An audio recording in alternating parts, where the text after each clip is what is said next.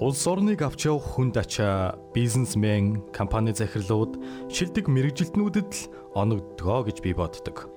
Миний хувьд анх 8 нэрийн дэлгүүр нээж бизнест хөл тавьж байснаас хойш менежерүүд бие биендээ туршилгаа хуваалцах шиг чухал зүйл байхгүй гэдгийг ойлгосон юм.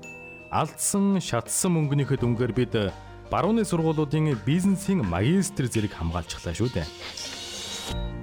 Менежментийн мэдлэг туршилгаа харилцан хуваалцъя хэмээн контентуудаа бэлтгэлээ.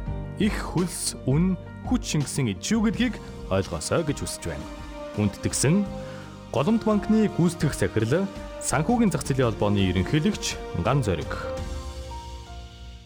Ганзо Цэгимэн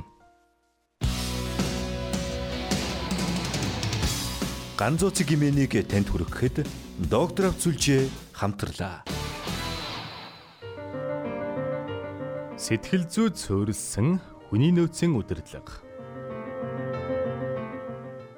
Хүн нэг дор хоёр зүйлд зэрэг анхаарлаа төвлөрүүлж чаддаггүй. Танаа ажилтнууд юуг анхаарч юу бодож байгаа бол хүний толгойд тухайн цаг үед ямар бодол эргэлдэж байгаа нь амжилтанд маш чухал. Философи болон психологийн үүднээс үүнийг тодорхойлохдоо түүний толгойд эргэлдэж байгаа бодлыг нь тэр бодлоос гаралтай үйлдэлийг нь судалдаг ихэнх хүний нөөцийн ном энэ шинжлэх ухааны гүн рүү н орж чадаагүй юм шиг санагддаг юм. Сонинд ажлын зар гаргах, анкетер ажилтан шалгаруулах, сургалтанд хамруулах, ажилд авах, халах, шинэ жилийн баяр зохиох төдийхнөр танаа байгууллагын хүний нөөцийн үйл ажиллагаа хязгаарлагдаж болохгүй. Орчин үед хүний нөөцийн удирдлага гэхээр сэтгэл зүйн удирдлага гэж бодогддог болж. А өөрөөр хэлэх юм бол энэ шинжлэх ухаан ажилтнуудын сэтгэл зүйг зөв заалж чиглүүлэх тухай ярьж эхэлсэн гэсэн үг шүү дээ. Энэ нь төлөвлөөд зохион байгуулад хинаад болчихдог зүйл биш юм. Хүний бодол түүний үйлдэлээр илэрч гардаг. Танай ажилтнуудын толгойд ямар бодол зөнхлөн эргэлдэж байгаа вэ? Танай ажилтнууд бүтээмж муутай, хариуцлагагүй, ур чадвар сул байна уу? А танаа үйлчлэгний ажилтнууд харилцагчтай бүдүүлэг харилцаад байна уу? Энэ бол тэр ажилтнуудын бодлын тусгал юм шүү дээ толгойд нь өдөр тутам байнга эргэлдэж байгаа тэр суурь бодлыг олж мэдэх нь чухал. Голомт банкны хувьд энэ тал дээр тодорхой хэмжээний судалгаанууд хийгдэж байгаа. Бодлын алдаа буюу алдаатай бодлууд манайхан түгээмэл ажиглагддаг юм. Энэ нь байгуулгын бүтээмжийг бүхэлд нь үгүй хийж, үл итгэлцэл бий болгож, багийн ур амьсгалыг эвддэг. А тухайлбал манай ихэнх байгууллагад дэрэгдээсээ дайсан хайх синдром маш түгээмэл. Улс төрчдгийг жишээлж харъя л да. Тэд улс орныг хэрхэн хөгжүүлэх, иргэдэд яаж чадваржуулах тухай бие хэрхэн зөв авч явах тухай бодож байна уу? А эсвэл зөвхөн өөрийн өрсөлдөгчд бүлэглэл, фракцыг унгаахад л бодол санаа төвлөрж байгаа болов? Үүнтэй яг адилхан. Танаа байгууллагад ямар яриа өрнөж байна? Учир нь хүн бодсон зүйлээ л ярьдаг, ярьсан зүйлээ л хийдэг. Өрсөлдөгч байгууллага ямар байдалтай байгаа?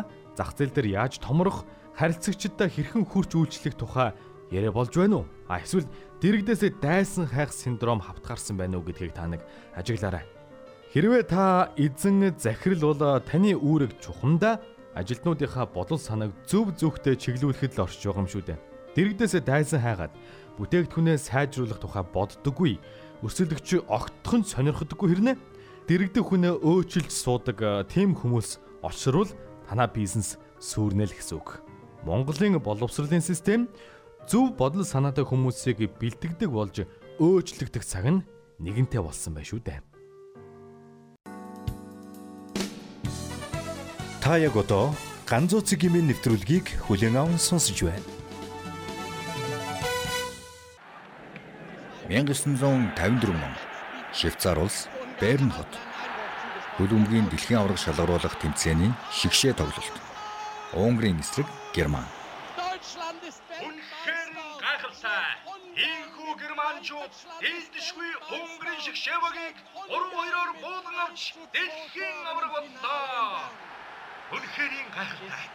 Манай шиг Шевог төсөөлшгүй тоглолтыг үзүүллээ. Шинэхэн үйлдвэрлэгдсэн Adidas брендийн гутлыг өмснөөс хойш спортын ертөнцид хойсол гарлаа. Adidas.